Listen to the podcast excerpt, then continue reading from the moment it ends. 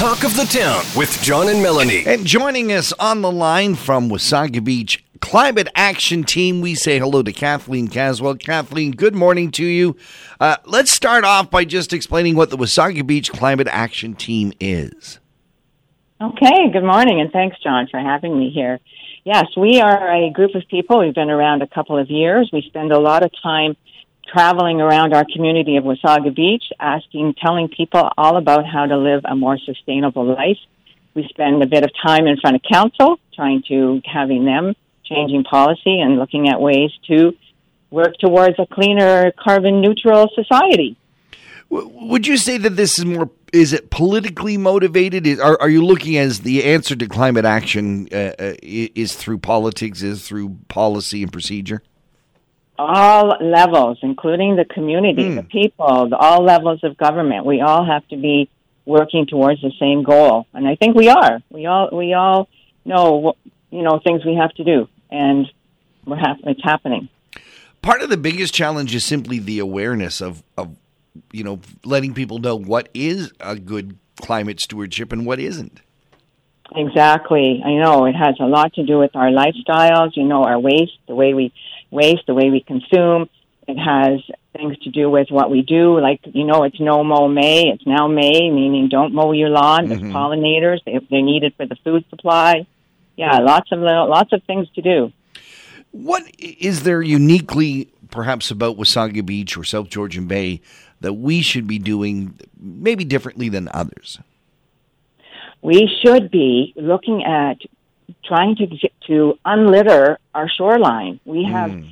we do shoreline cleanups quite often, and oh my goodness, cigarette butts, all kinds of plastics, and so that's so important for our South Georgian Bay, right? Our bay is beautiful, and we need to keep working at keeping it that way. We need the biodiversity that comes out of water, and we need water, mm. clean water to swim in and have fun. What are some of the projects that the Wasaga Beach Climate Action Team gets into? How do you promote this? How do you get people activated?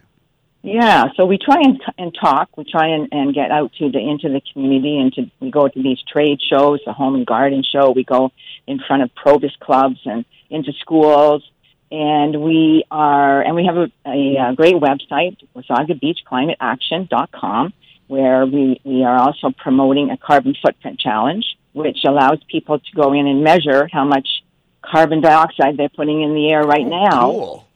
And then we run awareness campaigns all year long telling them, hey, this is what you can do to reduce it. And then in a year from now, we're going to encourage everybody to go back in and remeasure and see. And it's very easy. It's just a series of about six questions that they answer about what how what, what their life is like right now, and then we see how it changes in a year.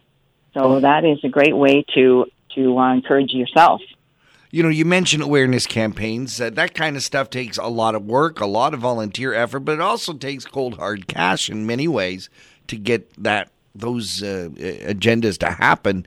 How do you raise funds? How do you fund the organization, the Wasaga Beach Climate Action Team? So, shall I talk about my rain barrel fundraiser? Yes, let's talk about that because it's raining right now. I wish I had one going.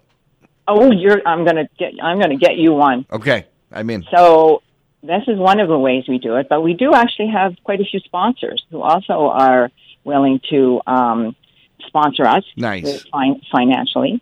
But the rain barrels are a great way. Only once a year do we do we sell this. We did it last year. We're doing it again this year, and they are they have a, a great story because they're actually food grade barrels. So they're you know super clean, super hardy, and they are um, and sort of on their second life. They've actually been used as food barrels for their first life, ah. and instead of them going into landfills because they are heavy duty plastic, right? Um, they are repurposed by an organization in uh, Southwest Ontario, they, and they ship them all over North America.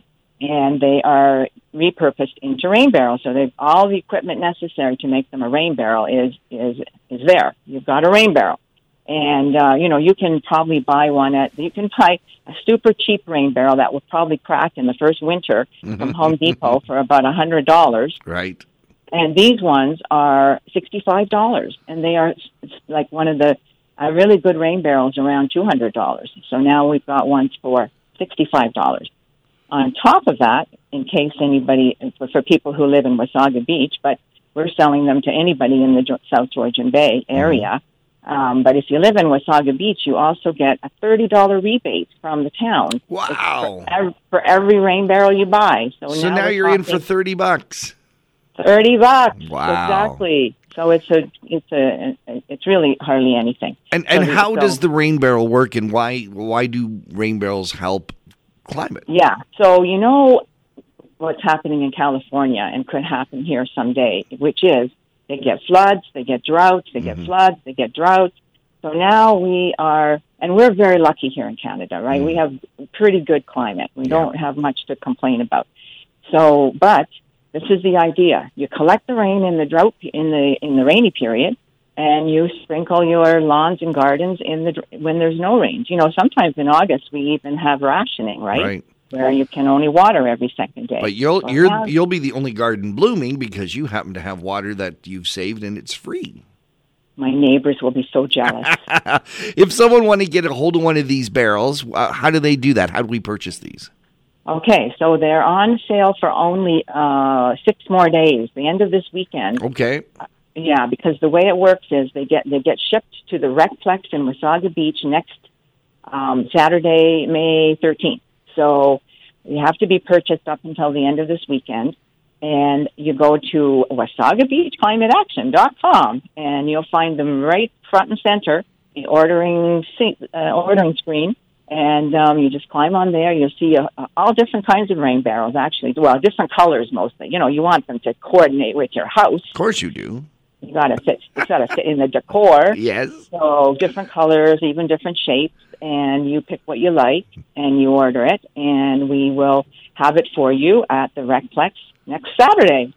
Wasaga Beach Climate Action.com is the website. Make sure you go and check that out for all the details on, on this wonderful organization and also how you can score one of these uh, very excellently priced uh, rain barrels. So cool.